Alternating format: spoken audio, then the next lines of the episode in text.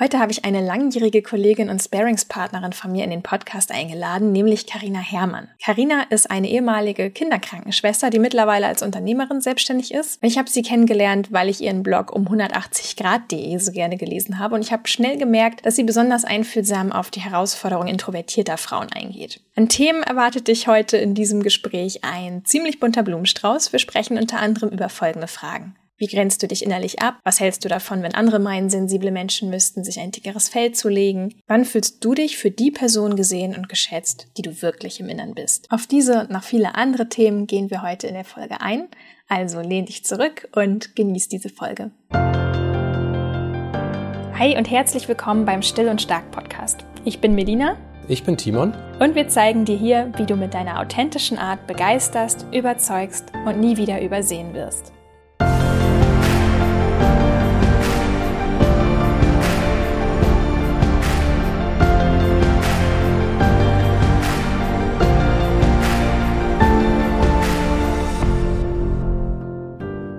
Bevor es richtig losgeht, eine kurze Werbepause, denn wir möchten dir unseren liebsten Energiebooster vorstellen, AG1 von Athletic Greens. Wir nehmen AG1 schon seit Jahren, denn nur ein Messlöffel mit der Tagesportion besteht aus 75 Vitaminen und Mineralstoffen aus echten Nahrungsmitteln. AG1 ist glutenfrei, ohne Eier, ohne Zuckerzusatz, nussfrei und milchfrei, also für alle Menschen gemacht und besonders allergiefreundlich. Ich erwähne das, weil jetzt gerade auch in der Heuschnupfenzeit ist das für Timon und mich echt ein wichtiger Faktor. Mich persönlich überzeugt immer wieder, dass ich klarer in den Tag starte, wenn ich morgens AG1 nehme. Vor allem, weil ich wirklich überhaupt kein Morgenmensch bin, wirklich nicht. Da bin ich dankbar für jede Starthilfe, die mir einen gesunden Energiekick verleiht. Die in AG1 enthaltenen Inhaltsstoffe, zum Beispiel Folat, Niacin, Pantothensäure, Vitamin B2, B12, B6, das alles trägt zur Verringerung von Müdigkeit bei und das spüre ich auch bei mir selber. Wenn du jetzt sagst, okay, das kenne ich, geht mir ähnlich, dann teste AG1 doch einfach mal als Monatsration. Es gibt eine 60 Tage Geld-Zurück-Garantie, das heißt, du gehst kein Risiko ein und du kannst ganz in Ruhe testen. Geh einfach auf athleticgreens.com slash still und stark. Mit dem Link bekommst du eine Willkommensbox geschenkt, inklusive Aufbewahrungsdose und Shaker, plus einen Jahresvorrat an Vitamin D3 und fünf Travel Packs für unterwegs. Alles bekommst du kostenlos zu deinem AG1-Abo dazu. Deswegen hier nochmal der Link athleticgreens.com slash still und stark. Oder am einfachsten geht's wie immer, wenn du dich in unsere Shownotes klickst. Ich habe mir was überlegt. Ich habe gedacht, die meisten, die jetzt zuhören, die kennen dich vielleicht noch nicht so gut. Deswegen habe ich gedacht, wir spielen eine Runde. Dies oder das. Hast du Bock? Was ist das? Also ja, immer. Bei Spielen bin ich immer dabei. Dies oder das. Ich sag dir zwei Sachen und du sagst mir, welches du oh, ja, wählen würdest. Ja. Also, ich leg los. Homeoffice oder Büro? Ach, Homeoffice. Telefon oder E-Mail? E-Mail. Ja, blöd, blöde Frage. Irgendwie. Ohne nachzudenken. Okay. okay, bist du eher auf den letzten Drücker oder bist du überpünktlich? Uh, beides. Ja? Ja, witzigerweise. Und ich kann dir nicht mal sagen, ob es da irgendwas gibt, was das beeinflusst. Aber ich kann super krass auf den letzten Drücker sein oder extremst pünktlich, dass ich warte, dass die Minute umklickt. Ja, das doch, das jetzt, so du sagst, das kenne ich bei mir auch. Manchmal, wenn ich so Arzttermine oder so habe, dann denke ich, ja, ich will ja nicht überpünktlich sein. Und dann zögere ich es bis zur letzten Sekunde raus. Und am Ende ja. muss ich so hart in die Pedale von meinem Fahrrad treten, dass ich dann doch irgendwie wieder Hektik habe. Ganz genau. Exakt, ja, das bin ich auch. Okay. Bist du eher direkt oder diplomatisch? Instinktiv direkt, versuche aber mich immer noch ein bisschen auszubremsen und diplomatisch zu sein. Schreiben oder reden? Uh, das ist knifflig. Kommt, glaube ich, auf die Stimmung drauf an. Okay. Und letzte Frage: Online-Shopping oder Offline-Shopping? Gar kein Shopping. okay, warum? Also dabei fiel mir als erstes ein Klamotten. Ich hasse Klamotten shoppen. Auch, ja. In jeder Form. Was ich allerdings total viel mache, aber dann immer online, sind so Software oder Kurse. Bei sowas bin ich immer total dabei. Mhm. Offline-Shoppen jetzt immer mehr ähm, offline, dass ich wirklich in Bücherläden gehe und echte Bücher kaufe wieder. Mhm. Ah, okay, spannend. Okay, also aus deinen Antworten entnehme ich mal, du würdest dich wahrscheinlich so auch eher selber als leisen Menschen beschreiben, oder? Ich glaube, niemand würde mich so beschreiben, der mich kennt. Ich bekomme das immer wieder gesagt, so, was, du introvertiert, schüchtern, mhm. Quatsch. Mhm. Klassiker. Ja, ich bin auf jeden Fall ein leiser Mensch. Vor allem nicht nur so, dass, also quasi wie ich meine Stimme nutze, sondern dass ich auch die Stille total gerne mag. und dass ich total geräuschempfindlich bin. Auch. Mm, okay. Welche Situationen äh, stressen dich besonders? Also was ist so, was sind so deine Hürden im Alltag, wo du sagst Reizüberflutung oder so? Wenn ich zum Beispiel mit jemandem durch die Stadt laufe und der Verkehr ist total laut, also unterhalten sich ringsrum überall Menschen und ich versuche mich gerade auf mein Gegenüber zu konzentrieren, was der sagt, das kann manchmal so anstrengend sein. Mhm. Ja. Hattest du das Gefühl, dass dir das früher so im Weg gestanden hat? Das Interessante ist, ich habe da ganz, ganz oft drüber nachgedacht. Und ich bin nie zu einer eindeutigen Antwort gekommen. Also zum einen wusste ich das damals einfach auch gar nicht. Ich habe wirklich erst mit dem Beginn meiner Selbstständigkeit viel selbst reflektiert, viel Persönlichkeitsentwicklung angegangen und, und, und. Und dann auch erst überhaupt diese ganzen Namen dafür gefunden und diese ganzen Beschreibungen und mich darin wiedererkannt. Mir war das früher nicht bewusst. Ich wusste überhaupt nicht, was Introversion ist oder wie sich das äußert. Ich habe mich aber ganz oft ganz viel ausgelaugt gefühlt, wenn ich mich mit Freundinnen getroffen habe, wenn wir in einer großen Gruppe unterwegs waren, wenn die Arbeit anstrengend war und ich mich dann irgendwie in meine vier Wände verkrümelt habe. Ich glaube schon, dass mich das eingeschränkt hat. Interessanterweise aber auch, und hier kommt jetzt der Twist, heute, wo ich das regulieren kann, ist meine Grenzschwelle viel, viel schneller überschritten. Und dann komme ich immer zu dieser Huhn- oder Ei-Frage. Ist das jetzt, weil ich mir das abgewöhnt habe, mich solchen Situationen auszusetzen? Oder ist das, dass ich das früher gar nicht abschätzen konnte und früher viel, viel gestresster war? Hast du da eine Antwort drauf, wo, wo du eher hintendierst? nee, nicht wirklich. Ich glaube eigentlich nicht, dass die Introversion stärker wird mit dem Alter. Das liest oder hört man ja auch manchmal so würde ich jetzt vielleicht nicht so, also ich bin kein Wissenschaftler, keine Ahnung, vielleicht ist das so. Aber darauf würde ich es nicht unbedingt schieben. Ich glaube schon, dass es einen gewissen Gewöhnungseffekt haben kann, dass man sich also schon mehr daran gewöhnen kann, wenn man sich diesen Situationen immer häufiger aussetzt. Aber ich möchte das gar nicht. Mhm. Du, du, hast gerade ganz, ganz viele spannende Sachen gesagt. Ich muss einmal ganz kurz nachdenken, wie wir das jetzt alles mal entpacken. Also du hast gesagt, du hast dich dann früher ganz oft ausgelaugt gefühlt nach der Arbeit. Ka kannst du einmal kurz erzählen, was hast du früher gemacht, bevor du dich selbstständig gemacht hast? Ich war sechs Jahre lang Kinderkrankenschwester auf äh, Kinderkrebsstationen, bin dann ein Jahr gereist und ähm, habe dann auch erst erkannt, dass ich aus einem Burnout ausgebrochen mhm. bin. Und bin dann zwar nochmal in den Beruf zurückgegangen für ein Jahr, aber in einen Bürojob. Ich habe dann im Qualitätsmanagement gearbeitet, auch wieder in der Kinderonkologie, aber war dann einfach so angefixt vom Reisen, dass mich das dann in die Selbstständigkeit geführt hat. Aber durch diesen, diesen Ursprungszustand, also Kinderkrankenschwester auf einer Station, großes Team, mhm. 22 Räume mit 22 Kindern, 22 Eltern, oftmals im Doppelpark und, und, und, war ich umgeben von extrem vielen Menschen, extrem viel Interaktion jeden Tag. Und vor allen Dingen ja auch die Schicksale der einzelnen kleinen Kinder, oder? Hast du das emotional gut weggesteckt? Nee, gar nicht. Okay. Deswegen bin ich letztendlich auch ausgestiegen.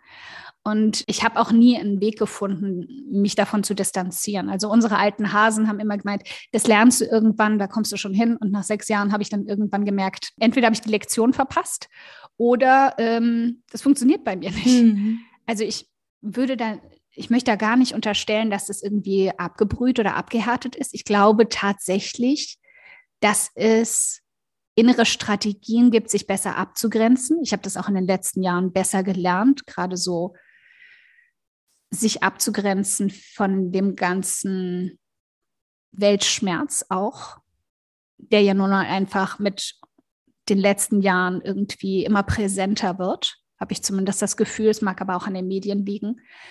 Ähm, aber diese Fähigkeiten hatte ich einfach früher nicht. Und ich wusste auch nicht, wo ich mir die herziehe, wie ich mir die anlernen kann. Und jetzt würdest du sagen, dass du sie eher hast?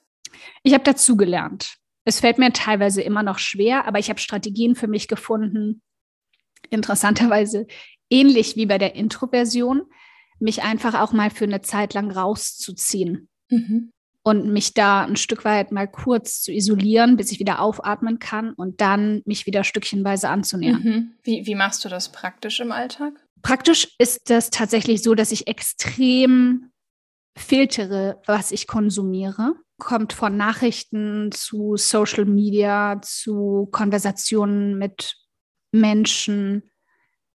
und da allein schon einen starken Filter einbaue. Mhm.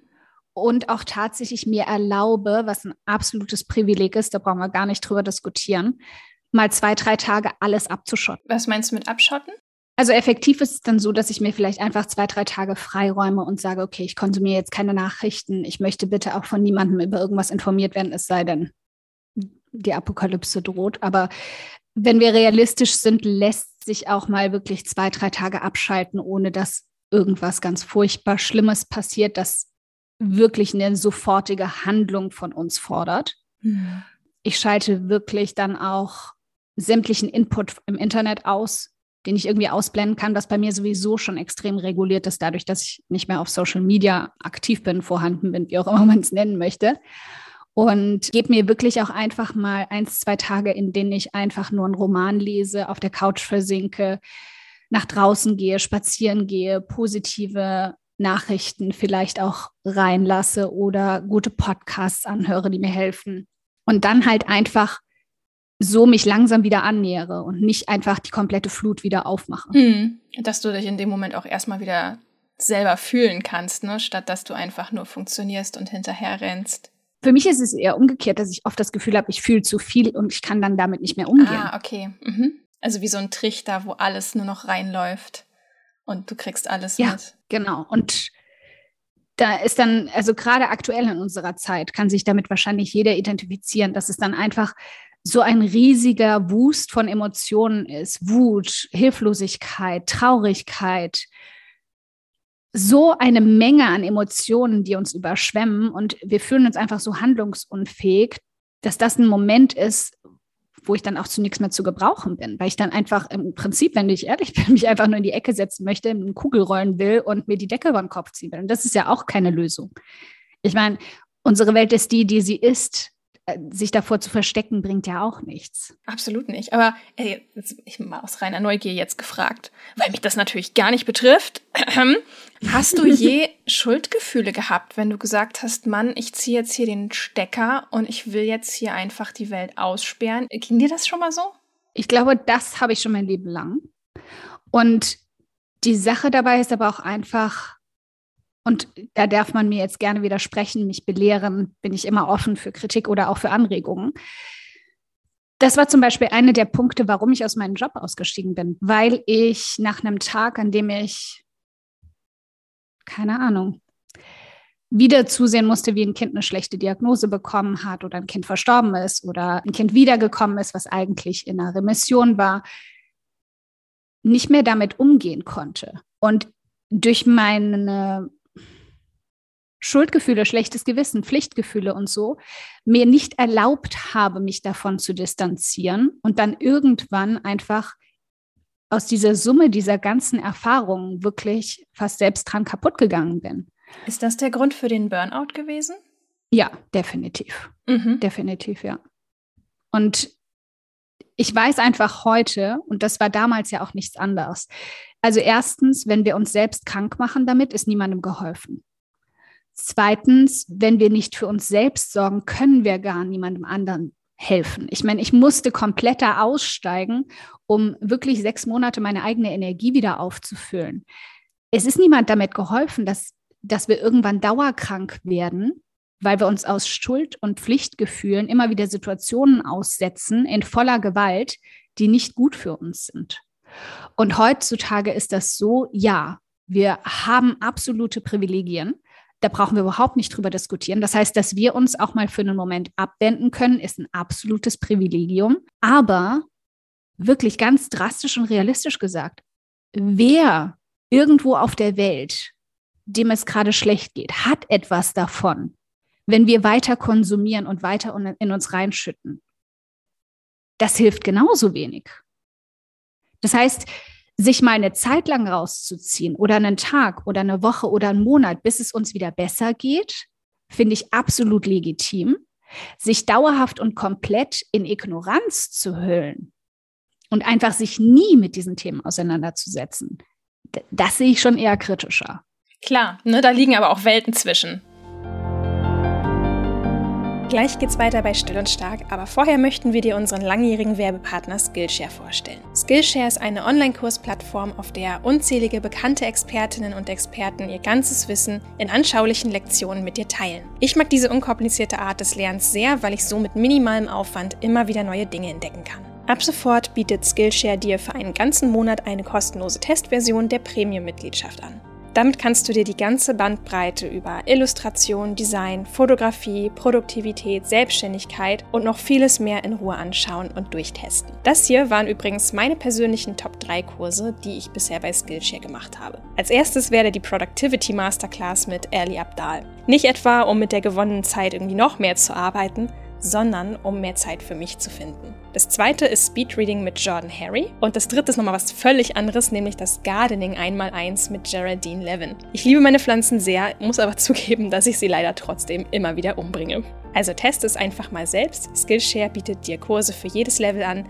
Das heißt, du wirst genau dort abgeholt, wo du gerade stehst und die Lektionen sind sehr kompakt, sodass sie auch in unseren eng getakteten Alltag passen. Wenn du Lust hast, Skillshare selbst auszuprobieren, dann gib in deinem Browser einfach in die Adresszeile ein www.skillshare.com slash still und stark. Mit dem Link bekommst du einen ganzen Monat geballte Kreativität zum kostenlosen Ausprobieren. Also nochmal der Link www.skillshare.com slash still und stark, still und stark wie immer in einem Wort oder klick dich einfach in die Shownotes zu dieser Folge.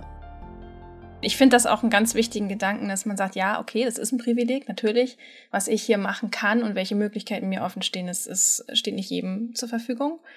Aber das heißt nicht, dass ich mein Privileg nicht nutzen darf. Das ist ja, das ist ja gerade eigentlich so die Lektion. Ja, ähm, ich kann mir dessen bewusst sein, aber trotzdem ist es wichtig, dass ich davon Gebrauch mache. Ich darf das. Nur weil es mir besser geht als anderen, heißt es nicht, dass ich in Sacktuch und Asche rumlaufen muss. Und ich möchte sogar sogar so weit gehen, dass jede, die sich genau diese Frage stellt, darf ich das überhaupt? Ist das nicht ignorant? Ist das nicht herzlos?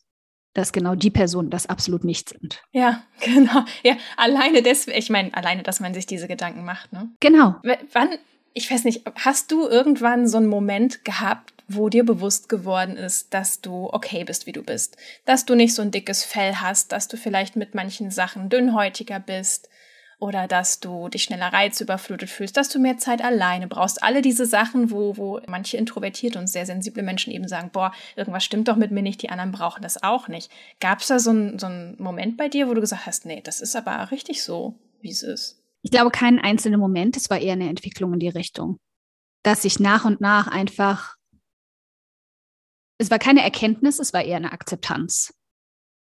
Dass ich irgendwann nicht mehr daran glauben wollte, dass das, was mir von außen suggeriert wurde, dass ich nicht normal bin, dass ich doch netzwerken können muss, dass ich doch auf äh, große Veranstaltungen gehen können muss, dass ich doch auf Partys bis zur letzten Minute bleiben muss, dass all das einfach nur das Gesellschaftsbild und die Norm ist und dass es sehr, sehr viele von uns gibt, die eben nicht so ticken und denen das nicht gut tut und denen das nicht viel Freude macht, die sich aber auch einfach nur anpassen und auch einfach nur in die Schablone pressen. Ja, ne, das ist eigentlich so der spannendste Moment, wo du feststellst, oh, ähm, du denkst, alle können das, aber so viele von denen können das eigentlich auch nicht und versuchen es nur.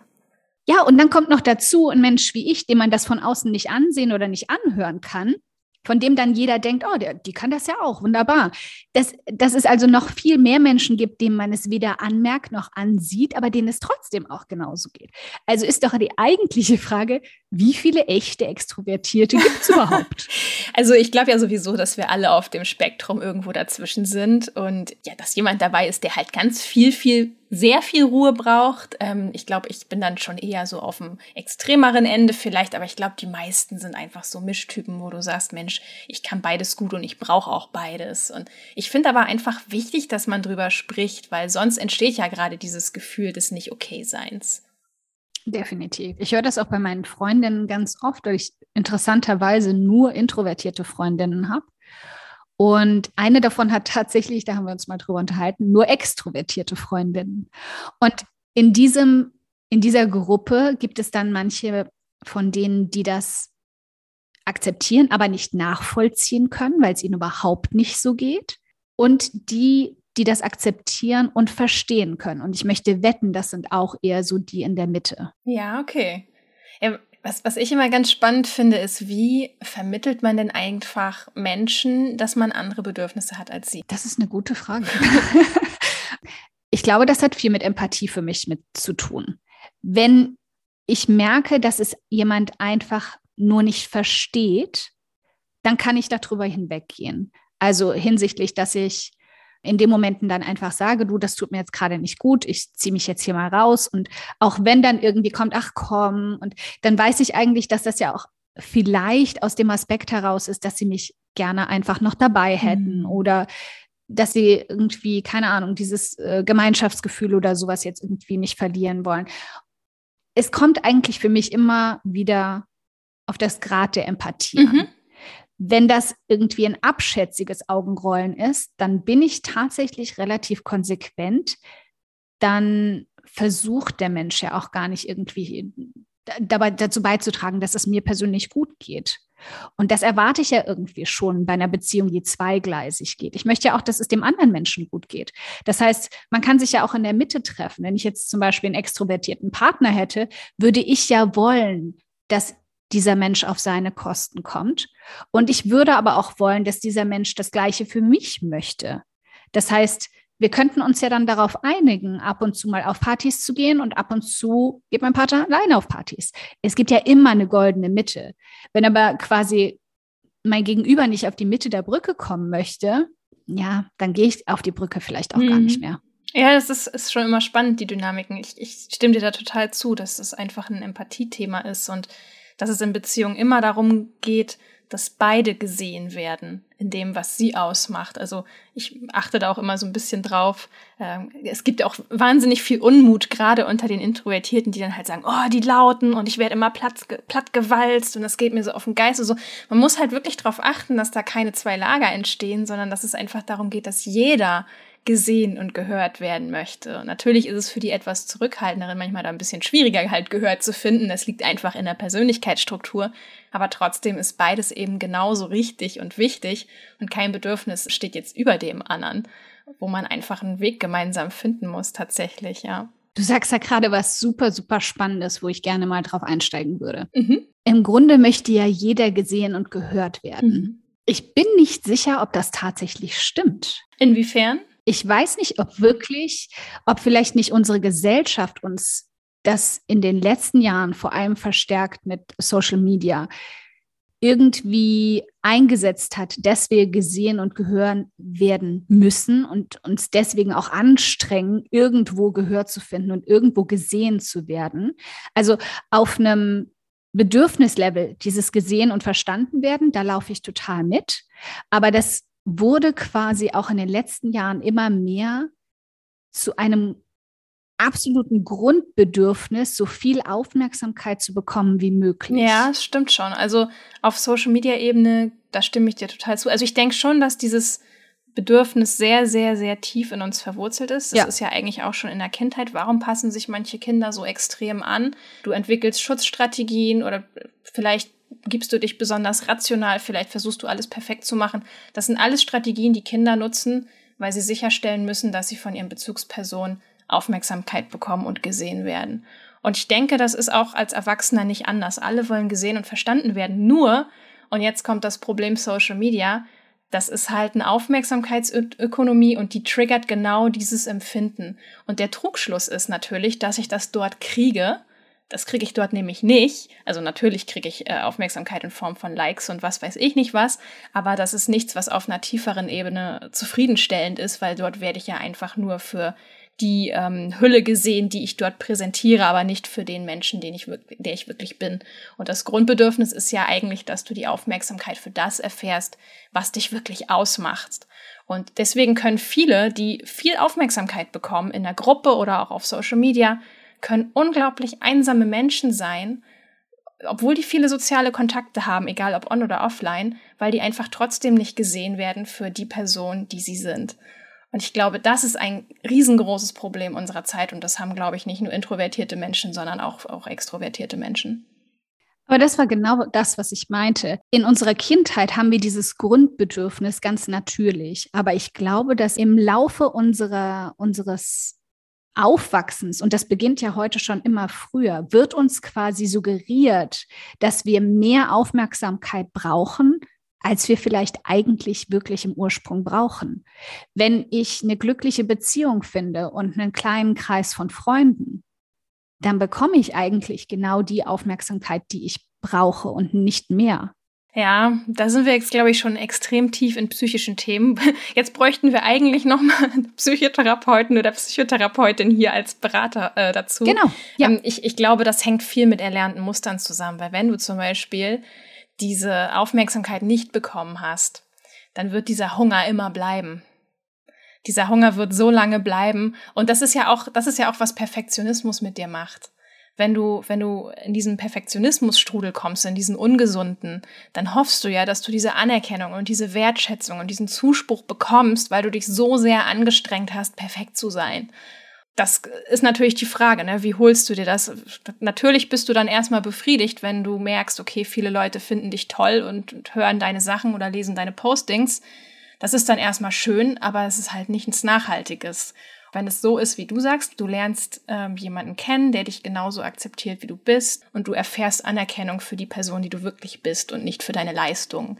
Ich glaube, dann lässt sich das auch langsam ausbalancieren. Also so würde ich es zumindest für mich beschreiben.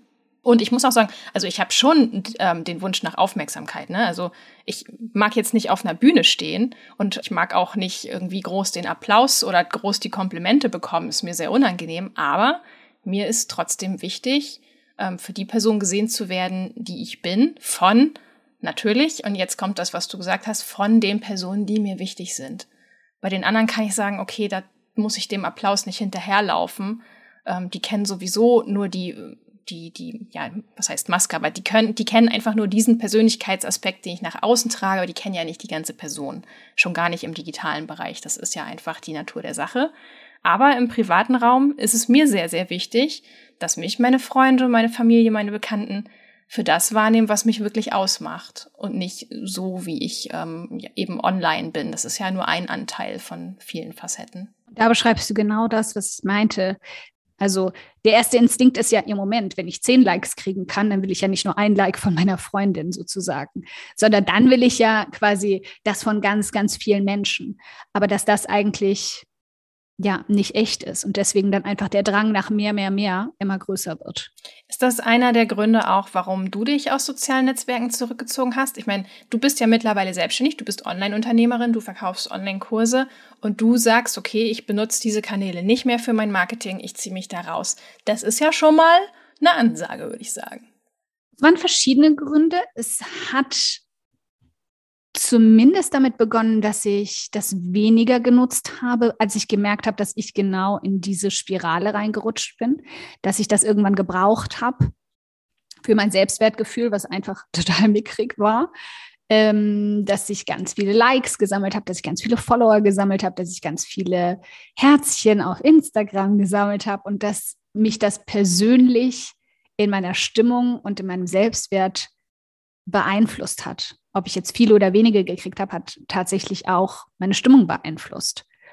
Und das war dann ein Punkt, als ich das langsam hinterfragt habe und das aufgearbeitet habe, dass ich das nicht mehr so viel gebraucht habe und mich dann ganz natürlich auch von dem Gebrauch von Social Media zurückgezogen habe, einfach weil der Drang dazu nicht mehr so groß war.